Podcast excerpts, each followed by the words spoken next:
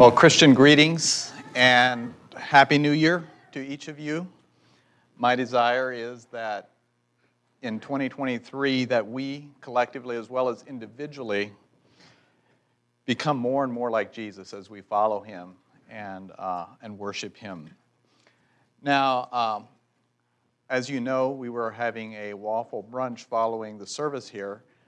The uh, goal was to wrap up here by 11 o'clock. I'm not sure that that's going to happen. So if you could just kind of set that aside, the waffles will be ready after we're done. And uh, so that I can just share what the Lord has laid on my heart, I would appreciate that.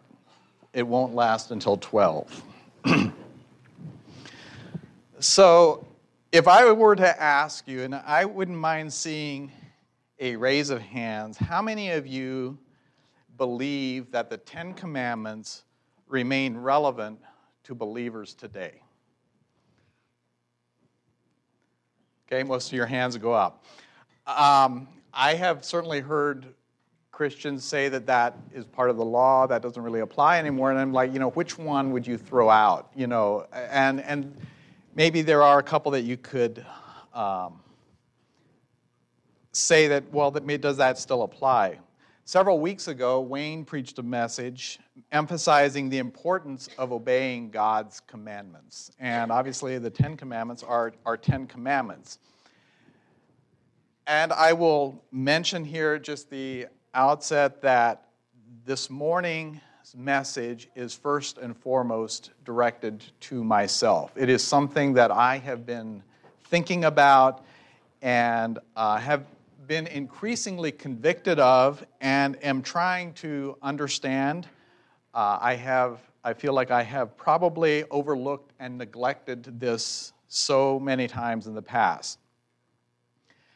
In fact, I don't recall ever hearing a sermon on the subject on this. Uh, I don't remember preaching a, uh, on this subject in the last 26 years since I've been ordained. I'm not sure if I have heard any sermons on it or not. Why? Probably because I wrongfully deemed it unimportant or unnecessary. So, what we're going to be looking at this morning is not a New Year's themed message of goals and, and so forth, but rather, I want, you, want to invite you to join me in looking at what Scripture teaches about the Sabbath and its relevance to today. And I will just say right away don't get hung up on the word Sabbath. Uh, it's, it's, it's broader than that, but I mean, that's the word that I have chosen to use. I want to explore a bit of the theology of this and the implications today, as well as um, just thinking through some of the questions that we may have. And I'll say right now, I don't have the, all the answers, but it's something that I believe is important that we think about. We live in a culture that has largely disregarded the Sabbath. And that includes many Christians, and perhaps to an extent even greater than what we realize as we dig into this. So I've entitled this morning's message, The Gift of the Sabbath. And while we're going to be looking at a number of uh, passages, scriptural passages this morning, the text for the sermon could be summarized with the, Jesus' words in Mark 2, verses 27 and 28, where he says, where Jesus says, The Sabbath was made for man, not man for the Sabbath. So the Son of Man is Lord even of the Sabbath. So the Sabbath was made for man. And I believe that if we grasp the meaning of that simple phrase that Jesus spoke 2,000 years ago, we're going to see the value and the importance of the Sabbath in a much clearer way. Go back to Genesis 1 creation. God created everything out of nothing. Day one, he created light, separated it from the darkness. Day two, he separated the waters from the atmosphere. Day three, dry land, plants and trees. Day four, sun, moon, and stars. Day five, the fish and the birds. Day six, animals and mankind in the image of God. Scripture says there was evening and morning on each of these days. Each day was declared good. Day six was declared very good.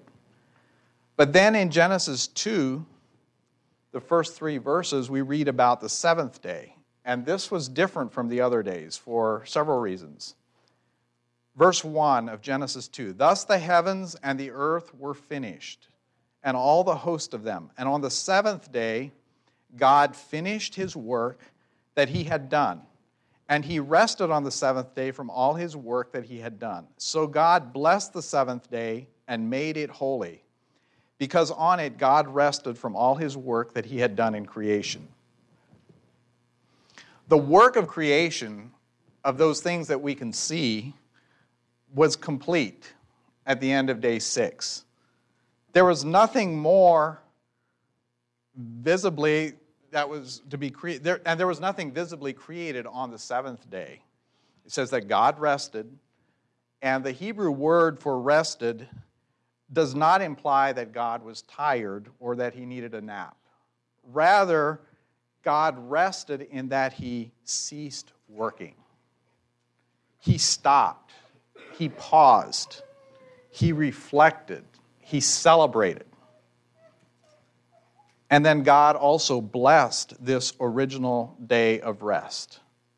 And he says that he made it holy, he sanctified it, he made it distinct from the other six days. And he called this particular day holy. Rather than declaring it good or even very good, this day was holy. There's also no reference of morning or evening on the seventh day. The previous days all resulted in completions of certain aspects of creation. The seventh day was not completed, but rather it's intended to be ongoing. It's still ongoing. I have a book on my bookshelf that's entitled In Six Days Defending the Genesis Account of Creation, which I appreciate. But as I've studied and contemplated the Sabbath, I conclude that the creation was not fully completed in six days. Creation was completed in seven days. God created the day of rest on the seventh day. He didn't need this day of rest. Instead, he modeled it for those that are his image bearers Adam and Eve, and for you and I. And this day of rest is really an integral part of creation, not an afterthought. And think about it Adam and Eve were created on day six. They were instructed to fill the earth, subdue it, have dominion. They were to work in the garden.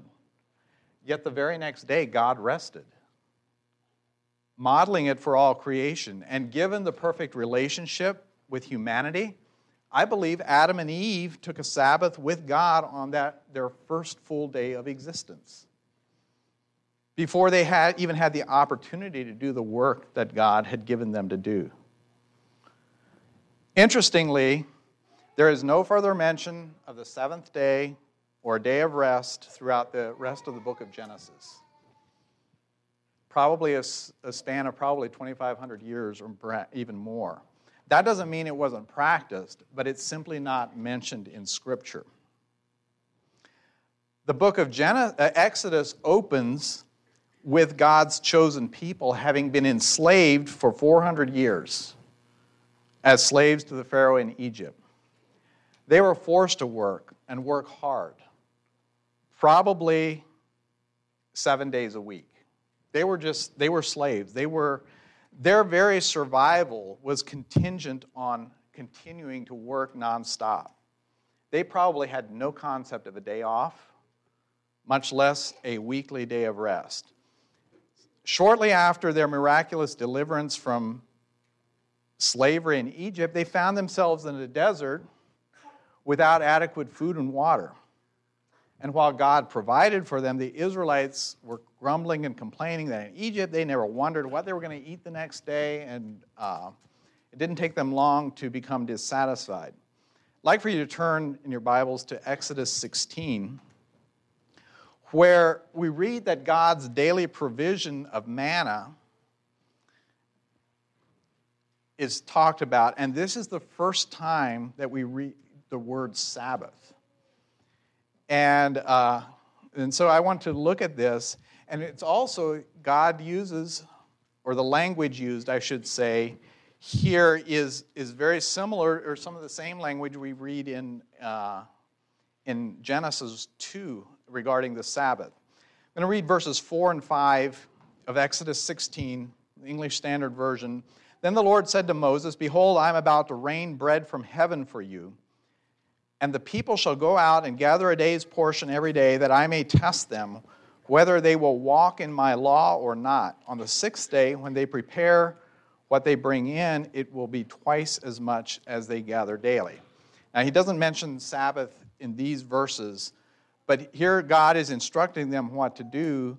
And then um, jumping in at verse 16, would like to read um, a bit more of this account. and this is Moses then. This is what the Lord has commanded gather of it, each of you. They were wondering, what is this white stuff on the ground? Um, as much as he can eat, and he shall you shall each take an omer according to the number of the persons that each of you has in his tent. And the people of Israel did so. They gathered, some more, some less. But when they measured it with an omer, whoever gathered much had nothing left over, and whoever gathered little had no lack. Each of them gathered as much as he could eat. And Moses said to them, Let no one leave any of it over until morning but they did not listen to Moses. Some left part of it till morning, and it bred worms and stank. And Moses was angry at them. Morning by morning they gathered it, each as much as he could eat, but when the sun grew hot, it melted. On the sixth day, they gathered twice as much bread, two omers each. And when all the leaders of the congregation came and told Moses, he said to them, This is what the Lord has commanded. Tomorrow is the day of solemn rest a holy Sabbath to the Lord. Bake what you will bake, and boil what you will boil, and all that is left over lay aside to be kept till the morning. So they laid it aside till the morning, as Moses commanded them. And it did not stink, and there were no worm, worms in it. Moses said, Eat it today, for today is a Sabbath to the Lord. Today you will not find it in the field. Six days you shall gather it, but on the seventh day, which is the Sabbath, there will be none. On the seventh day, some of the people went out to gather, but they found none. And the Lord said to Moses, How long will you refuse to keep my commandments and my laws? See, the Lord has given you the Sabbath. Therefore, on the sixth day, he gives you bread for two days. Remain each of you in his place. Let no one go out of his place on the seventh day. So the people rested on the seventh day. So here we see the Israelites still learning what it meant to trust God, to obey God because He commanded it. First, they gather too much. Then, they, then it spoils. Next, some of them gather too little on the sixth day, like they're instructed, and I assume they go hungry. It doesn't explicitly say. But this routine of God supplying their daily bread required the children of Israel to really trust God, literally day by day. He provided a double portion for them on the sixth day because he wanted the seventh day to be one of rest and reflection of, on God's care and provision for them. In verse 23, it says that the seventh day was a day of solemn rest, a holy Sabbath to the Lord. Verse 29 the Lord has given you the Sabbath. And then verse 30, and so the people rested on the seventh day. It's easy to read over this and just think about that. Oh, that would be kind of neat. But I think we often forget this was not a one time occurrence. Manna was their daily provision for the next 40 years. For 40 years, for more than 2,000 weeks, the Lord faithfully provided adequate food six days per week and then reinforced week after week that the seventh day was a gift from God, a holy day, a day of rest, a day absent from their normal work that they were doing the other six days of the week. And this was all before the Ten Commandments were even given, probably several weeks or months later. Turn over to Exodus 20, and we have the account of the Ten Commandments being given to Moses. Interestingly, there are more details given about the fourth commandment than any of the other ten. And the fourth commandment is about the Sabbath. And maybe even more fascinating is the fact that the Sabbath isn't only for people, but also for animals. The animals also deserve a Sabbath. Verses 8 to 11 in Exodus 20. Remember the Sabbath day to keep it holy. Six days you shall labor and do all your work, but the seventh is a Sabbath to the Lord your God. On it you shall not do any work you or your son or your daughter, your male servant or your female servant, or your livestock, or the sojourner who is within your gates. For in six days the Lord made heaven and earth, the sea and all that is in them, and rested on the seventh day. Therefore, the Lord blessed the Sabbath day and made it holy. So we see again the instructions there of remembering, of keeping it, of it being called holy and blessed by the Lord. In Deuteronomy 5, then, uh, Moses recounts these Ten Commandments and during his final instructions prior to his death. Verses 12 to 15, we just get a slightly different uh, language on this. Rather than saying, remember the Sabbath day to keep it holy, Deuteronomy 5:12 says, observe the Sabbath day to keep it holy. As the Lord God commanded you. Six days you shall labor and do all your work, but the seventh day is a Sabbath to the Lord your God. On it you shall not do any work, you or your son or your daughter, or your male servant or your female servant, or your ox, or your donkey, or any of your livestock, or the sojourner who is within your gates, that your male servant and your female servant may rest as well as you you shall remember that you were a slave in the land of Egypt, and the Lord your God brought you out from there with a mighty hand and an outstretched arm. Therefore, the Lord God commanded you to keep the Sabbath day. Remember the Sabbath. The word remember has the idea of not just remembering it intellectually, talking about it, bragging about it, praising it, declaring it observe the Sabbath has more the idea of, of practicing, of guarding it, of protecting it, of defending it, of keeping it. And we're to keep it holy. That's a day that is set apart. It's different from all the other days. It's focused on being with God. And the Sabbath is comprehensive, as I've already mentioned. It includes animals and servants, which you might think in terms of employees today. It is in this context of the moral law being given to the children of Israel that we see the creation principle more specifically articulated as how they were expected to live this out. And recall, during this time, they had the daily and weekly reminder of the manna, which also reinforced this principle day after day and week after week. The gift of the Sabbath was introduced and modeled in creation, then it was reinforced and more clearly established in the wilderness with the manna and the Ten Commandments. And what God thought of this was pretty clear. Exodus 31 states the consequences of not keeping this commandment. Exodus 31, verses 12 to 17. And I find this language quite striking. And the Lord said to Moses, You are to speak to the people of Israel and say, Above all, you shall keep my Sabbaths. For this is a sign between me and you throughout your generations, that you may know that I, the Lord, sanctify you. You shall keep the Sabbath because it is holy for you. Everyone who profanes it shall be put to death. Whoever does any work on it, that soul shall be cut off from among his people. Six days shall work be done, but the seventh day is a Sabbath of solemn rest, holy to the Lord.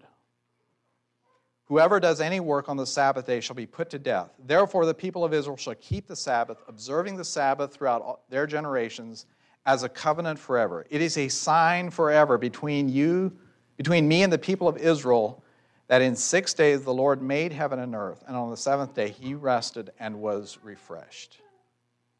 God considers the Sabbath critically important. Above all, keep the Sabbaths. And then it is holy to those who practice it, and it is holy to the Lord.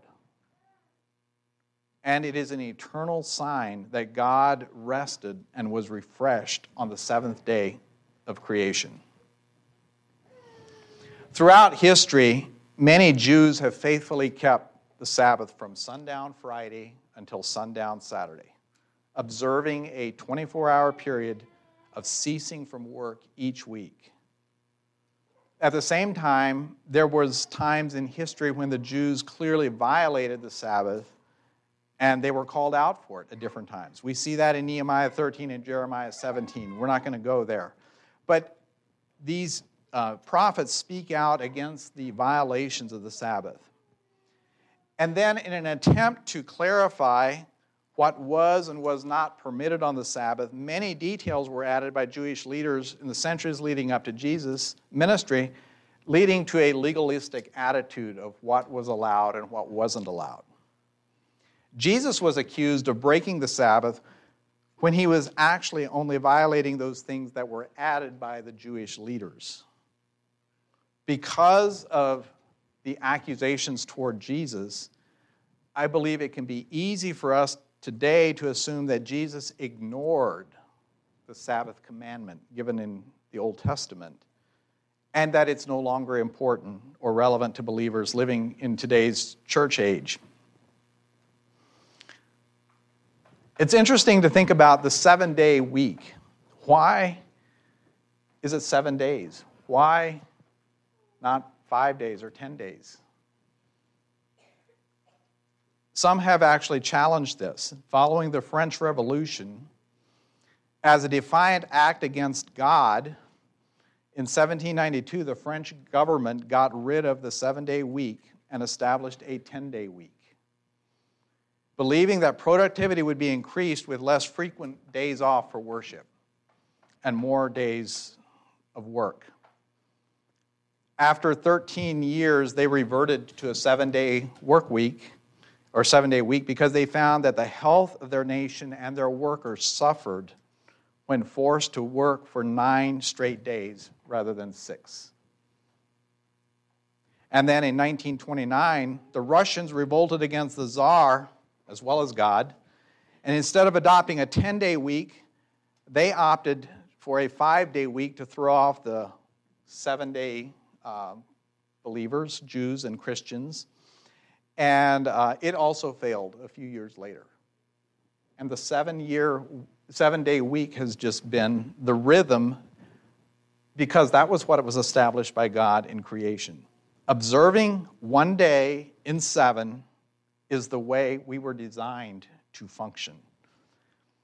While our calendars reflect seven day weeks, there's another dynamic today that I believe influences us today in significant ways. It's called 24 7. There just, it just, there is no break. Today, it's more, well, first of all, in the second half of the 20th century, the accepted practice of the business being closed on Sundays began to change in this country. Today, it's more rare to see a restaurant or a retail store not open on Sunday than, it, than otherwise. That means employees have to work. Remember the fourth commandment about servants not having or having the day off? Today, Chick fil A is an oddity because they chose to be closed one day a week in honor of the Sabbath.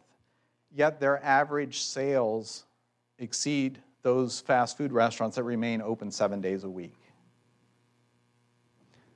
Several weeks ago, uh, Danny mentioned something about, uh, I believe it was about B&H Photo.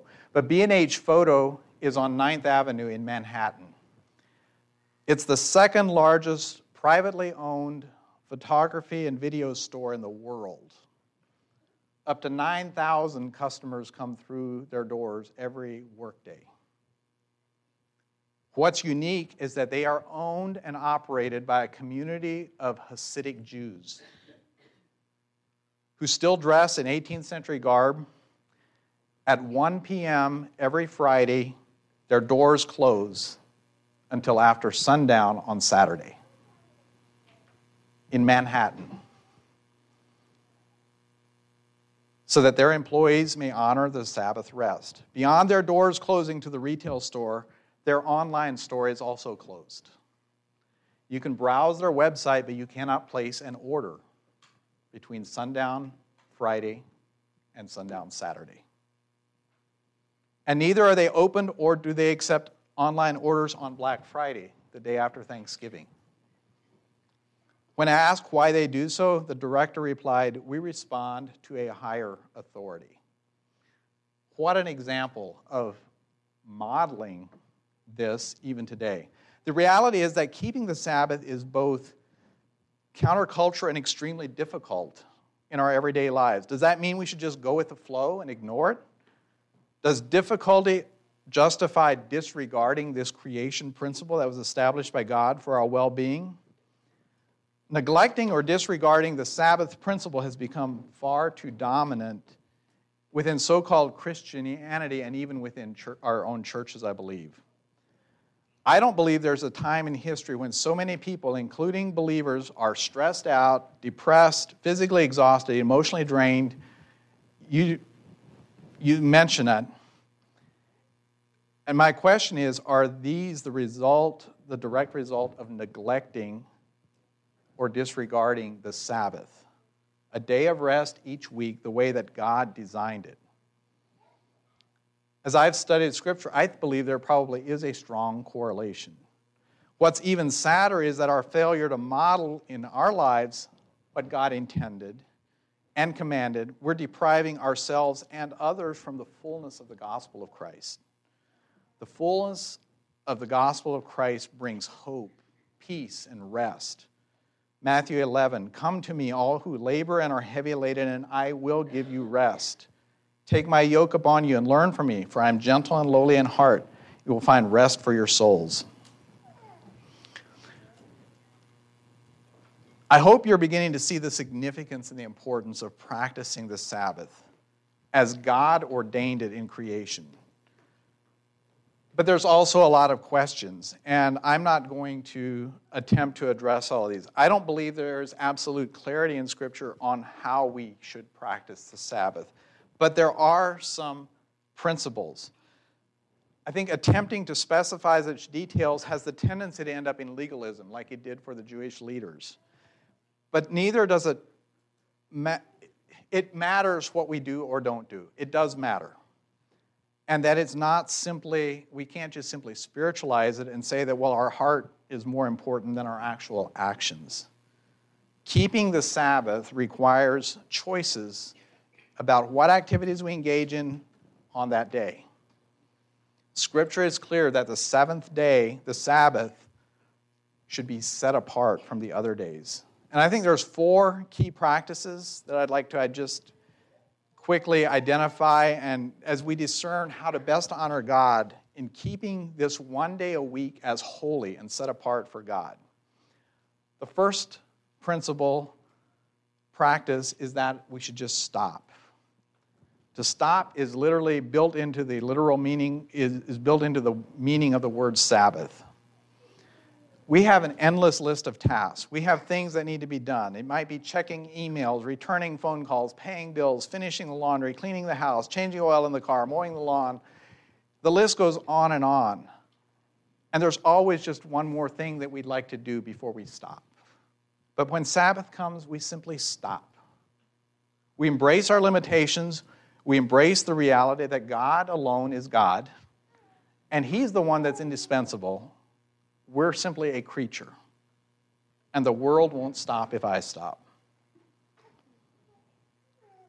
When God rested on the seventh day of creation, He stopped. He stopped working.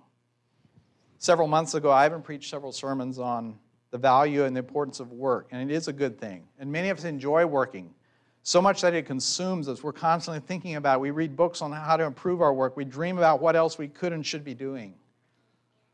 The Sabbath calls us to hit pause, to completely stop working, even thinking about work for 24 hours. Cease work by refusing to even engage in conversations about it. Another way we can stop for the Sabbath is by eliminating screen time. On your phone, on all your devices, turn it off for 24 hours. It won't be the end of the world. Stopping means we focus on God rather than our own interests. We stop our own pursuits and reflect on and pursue God. Rest is the second factor. Once we stop, what do we do? God rested. He ceased work and rested. We stop, we rest.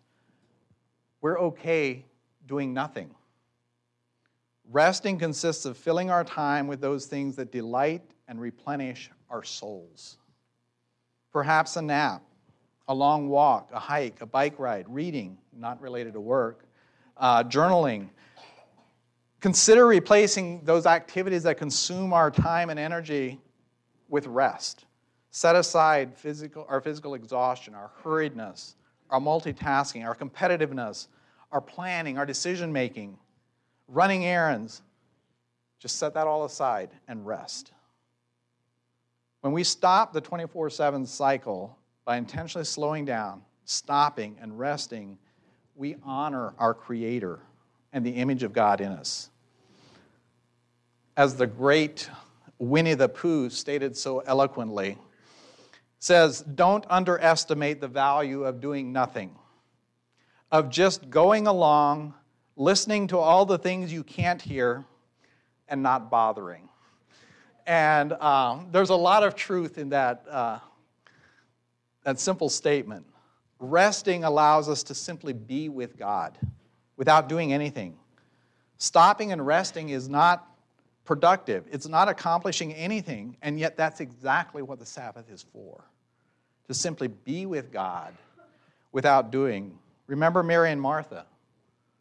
Jesus complimented Mary for simply sitting at his feet while Mary, Martha was busy doing something for Jesus. Rest on the Sabbath is intended to refresh and rejuvenate our inner being. The third component is that of worship a central component of the Sabbath is that it is always to be holy to the Lord. It's a time for pondering the love of God as the central focus of this day of rest. Throughout Jewish and Christian history, Sabbath has always included worship with God's people, where we feast on His presence, sing praises to the, our Creator and Redeemer, read and study Scripture together, pray, this central tenet of keeping the Sabbath means that Sunday is an ideal time for observing the Sabbath for most people. Every Sabbath gives us a taste of what is to come. We see what when we ultimately see Jesus face to face. The Jews had a day of preparation leading up to the Sabbath. There were things that needed to be done in order so that they could stop, rest, and worship. How do we prepare for worship to receive the Word of God? What time do we go to bed the night before so that we can focus on the things of God? Is a time of solitude or silence helpful in preparing our hearts? Devout Jews have many traditions related to the Sabbath, including lighting candles at sunset as a reminder, as a visible reminder that now this is the Sabbath. They have special meals and so forth, etc. These traditions are all designed to help keep God in the center of their Sabbath. What we do, what do we do? What can we do by intentionally orienting our, our day of rest around God? Should look for meaningful ways to intentionally turn our hearts and our minds toward the giver of life. The fourth aspect is that of delight. At the end of day six of creation, God said it was very good. God delighted in what he had created. The term very good communicates a sense of joy, completion, wonder, and even playfulness about that. Now, over the years, I have attributed God's declaration of very good directly to the creation of man. I'm not sure that that's an accurate reading of Scripture. Yes, God said on the, the sixth day was very good after he created man. That is a fact. However, God was stepping, I believe God was stepping back and looking at finished creation as a whole. It included man, but it was everything on the first six days. God was looking at this finished creation product and saying, This is very good. We live in a culture where there is a deficiency of delight and pure enjoyment because of how pleasure and delight have been so distorted. On a day of rest, the one in seven days that we set aside as distinctly different from the other six, we're called to enjoy and delight in creation and the gifts God has given us. It's a time to slow down and enjoy the simple pleasures of life. In taking the time to enjoy the food we eat, the texture, the flavor, focusing on the beauty of a tree, a leaf, a flower, the sky, the sunset. Each of these created with great care by our loving God, that he, and He's given us the ability to see, hear, taste, touch, and smell all of these wonders in creation. The Sabbath day is a day to slow down and delight in the people that God has placed in our lives. Whether it's those we know well or those that we find it challenging to live with, every person is created in the image of God. Delighting in Sabbath gives us an opportunity and invitation to healthy play. All of creation and life itself are, are God's gift of a playground to us. We're invited to enjoy it. When it comes to, him, so there's those four things we are to stop, rest, worship, and delight. Embracing the practice of setting apart a designated day each week by intentionally stopping, resting, worshiping, and delighting requires diligence. Yet that's how God designed us to function optimally. He integrated it right into creation itself. Observing the Sabbath might look different at different stages of life a mother of preschoolers, a mother of uh, teenagers, or there's all kinds of life stages. It doesn't always look the same.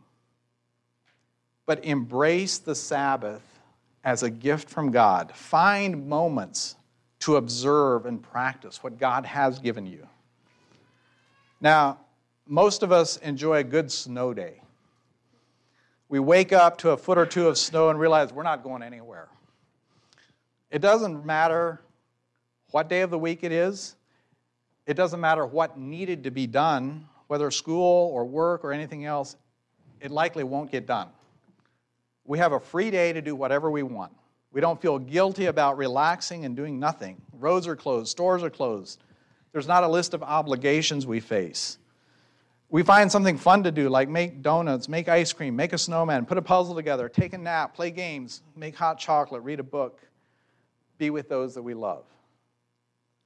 Most of us would not give ourselves a snow day very often. We don't want to become lazy, or no one is lazy. But in a lot of ways, God has gifted us with a snow day every week 52 times a year. God invites us to just take a break from the obligations and pressures just to be with Him. Jesus invites us into this rest. This pause from work, and it's a tremendous gift from him. Again, from Matthew 11 Come to me, all who labor and are heavy laden, I will give you rest. Take my yoke upon you and learn from me, for I am gentle and lowly in heart, and you will find rest for your souls. We don't do it for what we get out of it. We do it because that's how God created us. We do it out of obedience. We do it to acknowledge our trust in who God is and that He cares for us. And when we do that, we find ourselves at rest. Jesus invites us to a place of rest where those times when we feel most overwhelmed, that's when he's calling us to stop, to rest, to worship, and delight in him, even when it doesn't make sense. A quote that I read several weeks ago that probably was the impetus for this sermon in a lot of ways by Wayne Muller. He says this If we do not allow for a rhythm of rest in our overly busy lives, illness becomes our Sabbath, our pneumonia, our accidents create Sabbath for us. That's pretty sobering to think about that. That if we don't create Sabbath, God will intervene.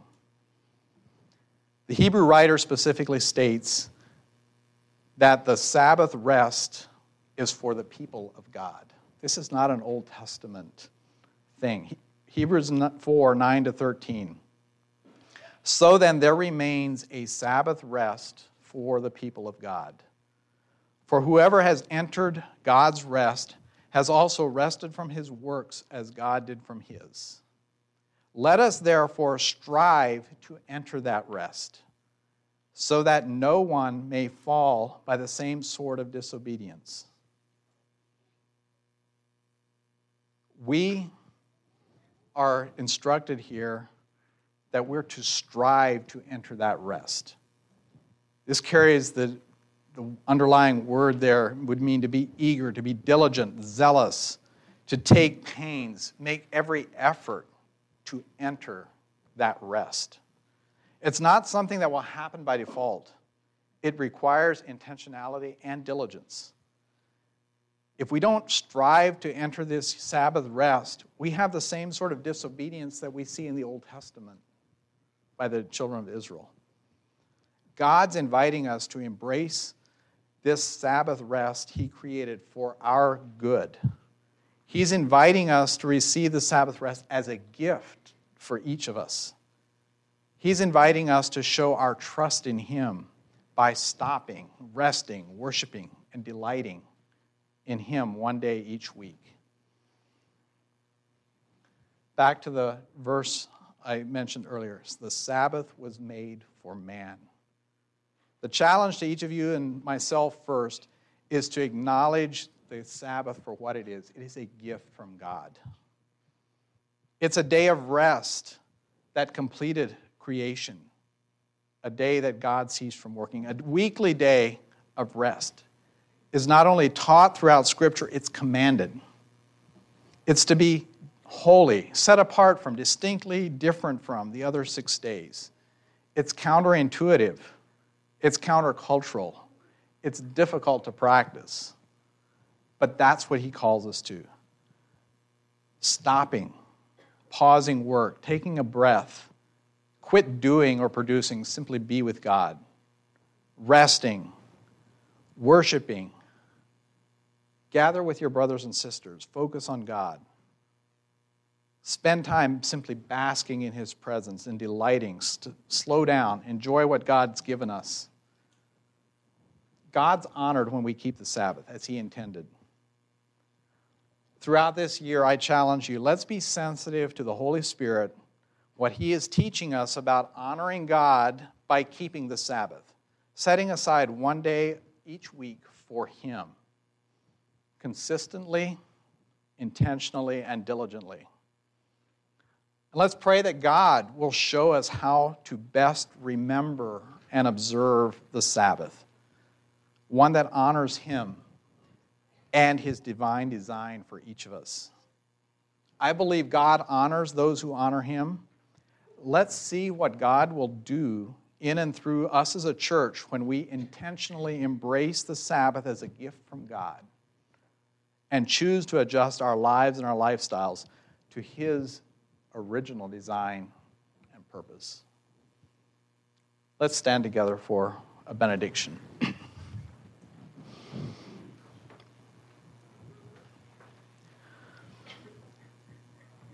Father, thank you for your love, your care for us.